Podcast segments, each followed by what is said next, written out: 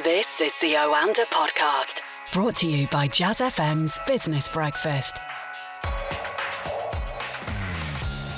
Well, you're listening to the Oanda Market Insights podcast with me, Johnny Hart. Each week we preview and review all the market and business stories from across the week with Oanda senior market analysts across the world, including Craig Erlam in London and Ed Moya in New York. Good afternoon, fellas. Good afternoon. Hello there. Well, of course, uh, it's non farm payroll day, and let's first get your thoughts on the latest uh, US jobs figures. The unemployment rate falling quite sharply in August as some firms uh, begin to hire new staff again, and uh, temporary hiring boosted job numbers as well. Ed, uh, your thoughts first on this. Uh, market reaction very negative this morning and this afternoon, but is that directly because of those employment figures? I, I think initially we saw there was a little bit of a, a, bid for risk appetite. There was optimism that wow, this this was a, for the most part, a surprisingly uh, better than expected employment report. Uh, the headline uh, change in non-farm payrolls uh, was slightly higher at 1.37 million. Um, you know, down from the the prior month, but still, you know, better than expected. Still a fourth consecutive month of million plus gains in jobs. And uh, as you highlighted, you know, that unemployment rate that surprised everyone. Uh, um, that was. Uh, you know, better than all the economists' um, estimates in in, uh, in the survey, and and I think what we're starting to see is that uh, there, there was a, a little bit of uh, a surprise there that wow, this you know this this unemployment rate is at 8.4%, while uh, when you you know take into consideration what the Fed was anticipating, uh, just a, a, rate closer to 9% at the end of the year, 9.3, um, you know that you know things have improved uh, dramatically. But i think as you dig into the details um, and you, you you you know dissect this report as you mentioned, uh, you know the, the, the temporary layoffs. You know those guys are are are are, getting their jobs back. Uh, that component fell three million to uh, about 6.2 million, which is a lot better than the high we saw at the peak of the pandemic at 18 million. But when we take a look at what is happening with the permanent job losses, that rose. That's still above 3 million. And I, I think that is really telling a, a big story because, um, yes, this was a good report. There's no denying that. The participation rate increased, uh, more people got jobs, but there's still too much permanent damage to the labor market. And right now, there's no signs that uh, we're, we're going to have um, much more fiscal support in, in the short term. I think a lot of the, the, the strong numbers we've seen was because you had the Fed do what they did and more importantly, Congress was able to deliver um, all these uh, um, programs to support small businesses and and um, um, a lot of these jobs, and and and that is starting to fade. So uh, I think you're going to see that the labor market rebounded yes, it's intact, uh, but there is there there's still going to be pressure uh, going forward. I think, um, and and and, and there, I think the unemployment rate is still going to be elevated, uh, and and uh, you should not be surprised if we did have uh, a, a very disappointing uh, next month report. So a very volatile session, and I, I, think there was a lot of a lot of drivers though really um, kind of a you know providing the the catalyst for today's today's extended uh, sell-off.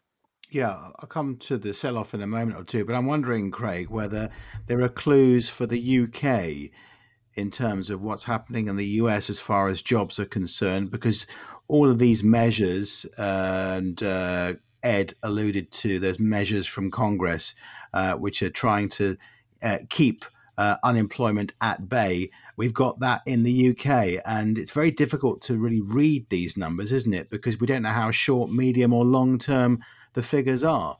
Exactly, and I think it also differs greatly country by country. It's uh, always worth noting that you look at the number of people, for example, who've returned to work or returned to the office uh, in parts of Europe compared to the UK, and you see very different numbers, yet we all have these employment support schemes uh, in place. Uh, the US and the UK, you can see obviously the way they, they, they measure the unemployment makes things difficult uh, to compare. But the one thing that we all have in common is that we're facing a, a winter where the, many, uh, many, many people, many epidemiologists, etc., are anticipating difficult times as far as the potential for significant second spikes. Uh, and this is going to be a major test for the labour market as well. Many people will have been temporarily laid off who've been welcomed back into work as these economies have reopened. If we see major second spikes, uh, are we going to see a, a similar response as far as the labour market is concerned, or will this be the kind of straw that breaks the camel's back? So that's going to be a major test as well. Obviously, across winter, people spending more time indoors, seeing more families, etc.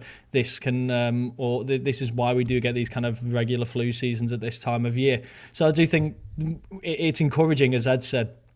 There's plenty to be encouraged about about this jobs report, and I'm sure we're going to see evidence of that across others as well. Uh, there's there's still enormous uh, risk though um, as far as that is concerned. So I think I think we should be we, we should have plenty of promise, but um, also be um, maybe cautiously optimistic rather than get too carried away with the data that we're seeing going back to the stock market numbers that you mentioned before, Ed, I mean, massive falls in some of the markets in the US. Nasdaq nearly four and a half percent as we speak. S and P down two percent. The Dow Jones uh, one point three five. Um, so, um, taking the unemployment numbers out of the equation, why is this sell-off continuing following uh, Thursday's rout?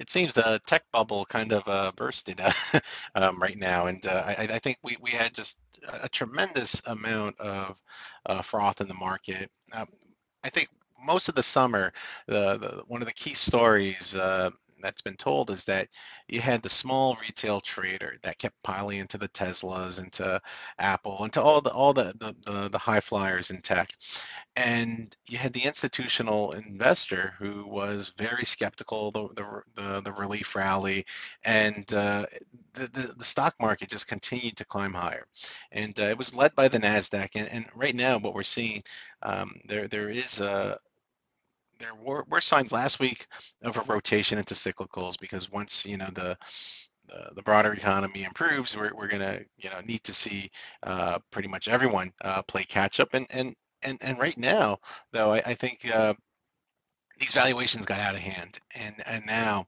you're seeing uh, the a lot of a mass exodus out of out of tech right now, and you're having um, a retail trader that has been, uh, you know, for the most part, um, barely enjoying a rather easy market, just uh, just uh, riding the, the, the strong trend. And, and now there's there's uh, uh I think a, a, a, tremendous amount of nervousness in the market, and uh, there's uh, expectations too that you know you you could see that um, the beginning of a post-pandemic uh, trading environment could be uh, close closely upon us. I think there's a there's a lot of optimism here on the the, the vaccine developments that you know we we could get some um, very very uh, hopefully uh, positive results from. Uh, AstraZeneca mid-September, Moderna and Pfizer, they're um, hoping to have their their results before our, the the FDA's uh, meeting on October 22nd. So there, there's there's there's all these big bets on vaccines, and uh, you know when when the the vaccine is in place, hopefully, uh, you're you're going to see that be uh, continue to drive the, the rotation out of tech into cyclicals, and and and the the big wild card too is you know we have this presidential election, which right now with where polls are going, uh, you know Trump is narrowing the chipping away at Biden's lead. But right now, there's there's a concern that you know we we could still see a blue wave. And uh, what would a blue wave mean? Well, Biden will be harder on regulation and on taxes, and that would really kind of um, take away um, some of that luster for those uh, big tech stocks. And it was interesting to see those predictions of a vaccine uh, coming from the United States as early as uh, it predicted. And uh, coincidentally, it just happened to be in you know the uh, early part of November, late October, maybe, just in time for the election. Or what you know, eh? I know it, it's a. I, I think uh, the one thing that President Trump did do very strong job in is uh, making sure that every resource is used in, in trying to um, get this vaccine ready. Uh, not necessarily for testing, um, but uh, he, he really did uh, make sure that um, the U.S. is allotting a lot of these uh, vaccines, and hopefully they pan out. Um, but there's there's still a, a, tremendous amount of uncertainty. You know, all the scientists, you know, you know, we have to wait until you get the phase three results.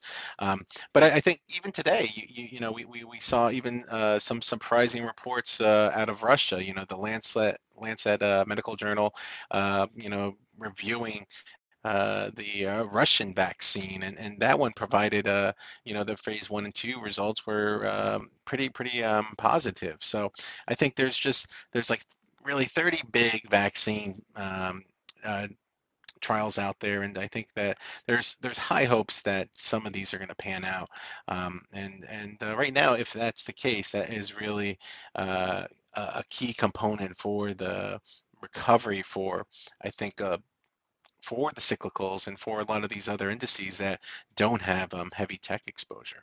It's going to make a great movie one day, isn't it? The race for the vaccine with all these different companies from different continents and countries uh, trying to to find the answer to save the world. Um, Craig, we heard from Ed about the tech stocks, and uh, we were talking off air about the eye watering amount that Apple, until the latter part of this week, was valued at uh, well over two uh, trillion, wasn't it? Two trillion dollars, I think it was, uh, which is um, you you mentioned almost the value of the UK at the moment. Yeah, uh, it's. It, I mean, it's just it's quite remarkable. It, you know, these comparisons always pop up, and it does just uh, make you wonder. It does just um, make you kind of realize just what kind of valuations a lot of uh, a lot of these things have. Uh, and like you say, it's it is just quite staggering. I mean, the other thing that we have to look at with Apple is that we have seen a massive decline over the course of the last few days. It's fallen almost 20% across the three trading sessions, but that only takes it back about three weeks from where it was trading at then. So when we, when we're talking about just how big a sell off these uh, markets are experiencing, you have to put everything into perspective. And ultimately, that, that sell off seems a lot uh, on the face of it. But uh, three weeks ago, you wouldn't have said that this is an extremely cheap stock. So maybe uh, can you really uh, take the, the same kind of stance now? I think these are going to remain extremely volatile. I do think there's always going to be interest ultimately, but uh, we these have kind of been pandemic proof stocks. So it's almost seemed as if the longer the lockdown lasts or the more we remain restrained, the better they're ultimately going to do. And I think that's one of the reasons why this week has been the kind of trigger point for many of these stocks is you've seen a lot of good data from the US, whether it's the manufacturing PMI going back to Tuesday uh, uh, and onwards into this jobs report. So maybe the, the kind of economy opening up, people doing well, people leaving their homes, going back to work, etc., means that some of the more traditional companies who have been ravaged by this pandemic crisis um, could actually have an opportunity to enjoy part of this recovery as well. And that may come partly at the expense of these tech stocks. And, and that seems to be the kind of movements that we are starting to see. It will be interesting to see how long that lasts, though, because the FOMO trade just doesn't necessarily go away. And there's going to be a lot of people looking at someone, a company like Apple now saying 20% down. I'd have prayed for this a week ago. Maybe mm. this is the part where you start to get that kind of buy the dip FOMO attitude uh, pops back in and some of these get get bought up again. And there's some which are do it, which have done a lot more than Apple. You look at Tesla, you look at Zoom, uh, and some of these other tech names, and people may start to get interested again, just purely on the fact that they're trading at such a heavy discount to where they were as early as Monday. Sounds almost as if uh, Apple and uh, those digital stocks have become a bit like gold. You know, they're the inverse of the other more uh, traditional uh, stocks, where you know if people start to get worried, they run for the techs rather than uh, the, the traditional stocks. And uh, that's a bit like gold used to be, or still is, of course. Or am I just sort of making that up off the top of my head? No, I mean you, you will hear them referred to at times as a safe haven, a pandemic safe haven, because, like I said, they're, they're one of the, the few names that have actually done well throughout this uh, throughout this crisis, and we are living in a high li- in a liquidity filled market, and the cash has to go somewhere. The search for yield has to go somewhere, and when you have um, companies whose doors are shut and who can't sell or who have massive barriers to profitability, and then you have another company like Amazon, uh, whose uh, delivery drivers are the busiest they've ever been, then you then they do tend to generate a, a pandemic-proof, safe haven uh, yeah. kind of reputation, and that's why when we're seeing the data improving, I think we are seeing them take quite a hit. And uh, as you were talking about before, Ed, the vaccine trials and the, the seemingly reasonably successful trials at the moment, though it's too early to say. I mean, if if the vaccine trials prove more positive, then Apple stocks go down, and uh, vice versa. In theory, you would see. I think you would see um, the broader market would be positive. You would see um, risky assets uh, really uh, thrive off of that news. Um, cyclicals would outperform. I think Apple would still be positive. I, I don't think. I think I think that right now you're. You, if if uh, let's let's say by the end of this uh, uh, tech meltdown, um, we we see Apple settle down about 10%. I think uh, from that point, you would probably still see people be constructive. Um, I, I, don't think that would be the, the key case for um, a lot of those other um, high flyers that um, Craig mentioned before. But um, I, I, think Apple is is is pretty much as close as a safe haven asset as you get right now in this market. Um, so I think um, even even with the the vaccine developments, I think that the whole um, outlook with 5G and uh, just uh, you know what people are going to be updating their iPhones. I think this is the longest period that they haven't. Um, you know, a- Apple's looking at a very strong 2021. So I think there's a tremendous amount of optimism for Apple uh, going forward. And even even despite you know you know the the, the run it's had, I think uh, you're you're still seeing that that that um, is that position is not really going to be altered that much by many portfolio managers. Yeah, I just wanted to add as well. I mean, obviously, we're talking about these as a safe haven. That doesn't mean that as risk appetite returns and the economy recovers, it's all downhill from here. We're not going to be looking at an inverse relationship suddenly between risk appetite and these tech stocks. It's only while they're extremely frothy that you're the, the, the, that you're going to see this kind of relationship unfold. It's more, as Ed said, is it's more likely to be that we'll see them underperform um, some of the other names rather than necessarily dive like they have over the course of the last few days. We have to remember Apple is still releasing a 5G phone at some point uh, it, it, it, before the end of the year. So uh, the, there's still reasons why many of these names could continue to look attractive, but they are just the the the recovery, as it were, the the, the reopening of the economy and the successful of that is more is a slight headwind rather than uh, rather than something that's going to push them back to pre-pandemic levels. Craig, I wanted to ask you about the comments from uh, one of the members of the Bank of England's Monetary Policy Committee, uh, Michael Saunders. Um, and he's talking about the rapid economic recovery that's happening at the moment, which could stall in the coming months, potentially pushing the bank to ramp up quantitative easing. I think the central bank still have a little bit, little bit more to do.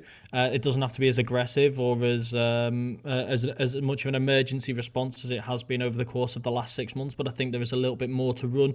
The Bank of England's last QE increase really just saw them through to the end of the year. So it was always likely that before we hit the end of the year, there was a, a, strong chance that the Bank of England was going to have to increase its QE program once again, probably seeing it through to the middle of 2021. They're not the only central bank who's going to be doing that, though. There's a lot of speculation now with the ECB.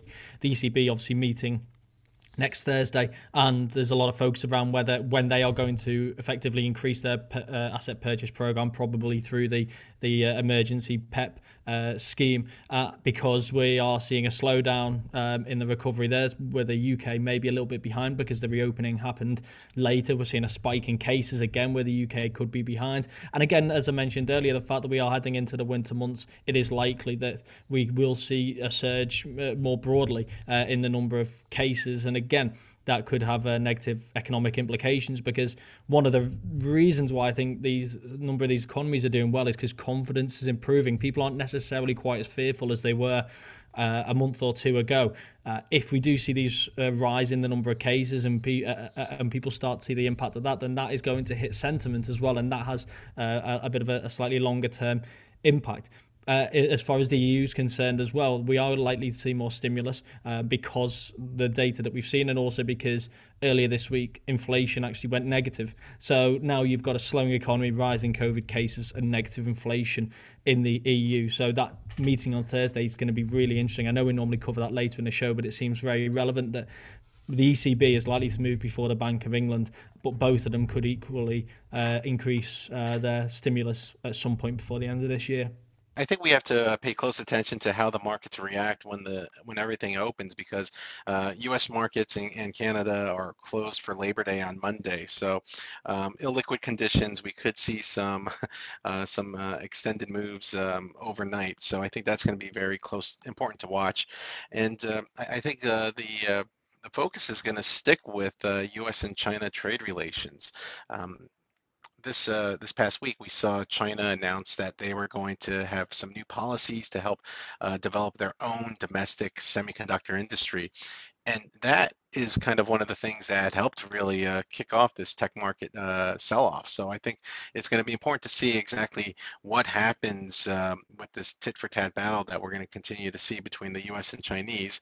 On Wednesday, the U.S.-China Economic and Security Review Commission they're going to hold a, a public hearing, and we're probably going to hear more comments on China's efforts for their economy, their military capabilities. That's been another red flag. So tensions are just likely to intensify leading up to the election election. So we're going to uh, see that be a, a, key focal point. And uh, I, I, think that uh, on the U.S., everyone is in election mode right now.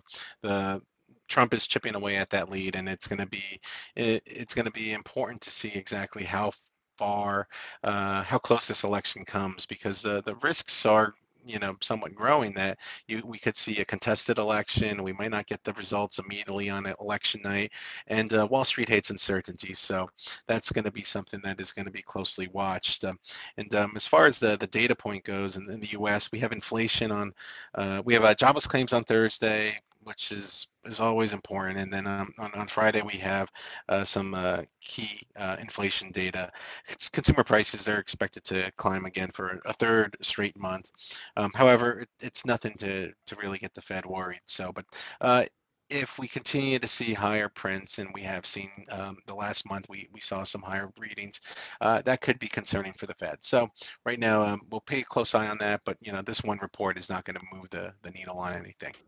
Yeah, I think Ed's covered pretty much everything there. The only thing I'd add is uh, we've got the Bank of Canada next week, but there's no changes expected there.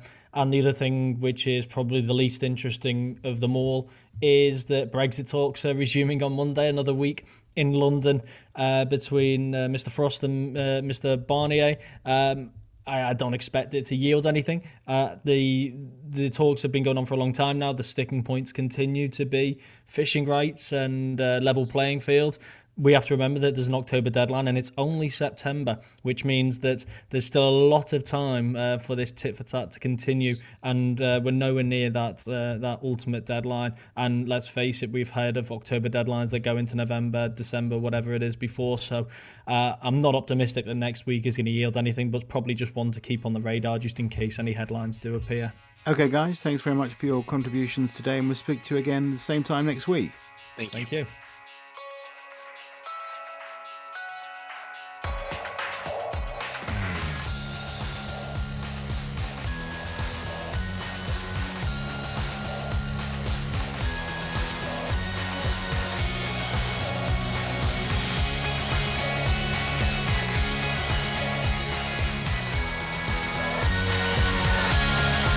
Was the Oanda podcast from the team behind Jazz FM's Business Breakfast, a daily early morning 30 minute briefing for the day ahead. On air from 6 a.m. Listen to Jazz FM on DAB, online, or just ask Alexa.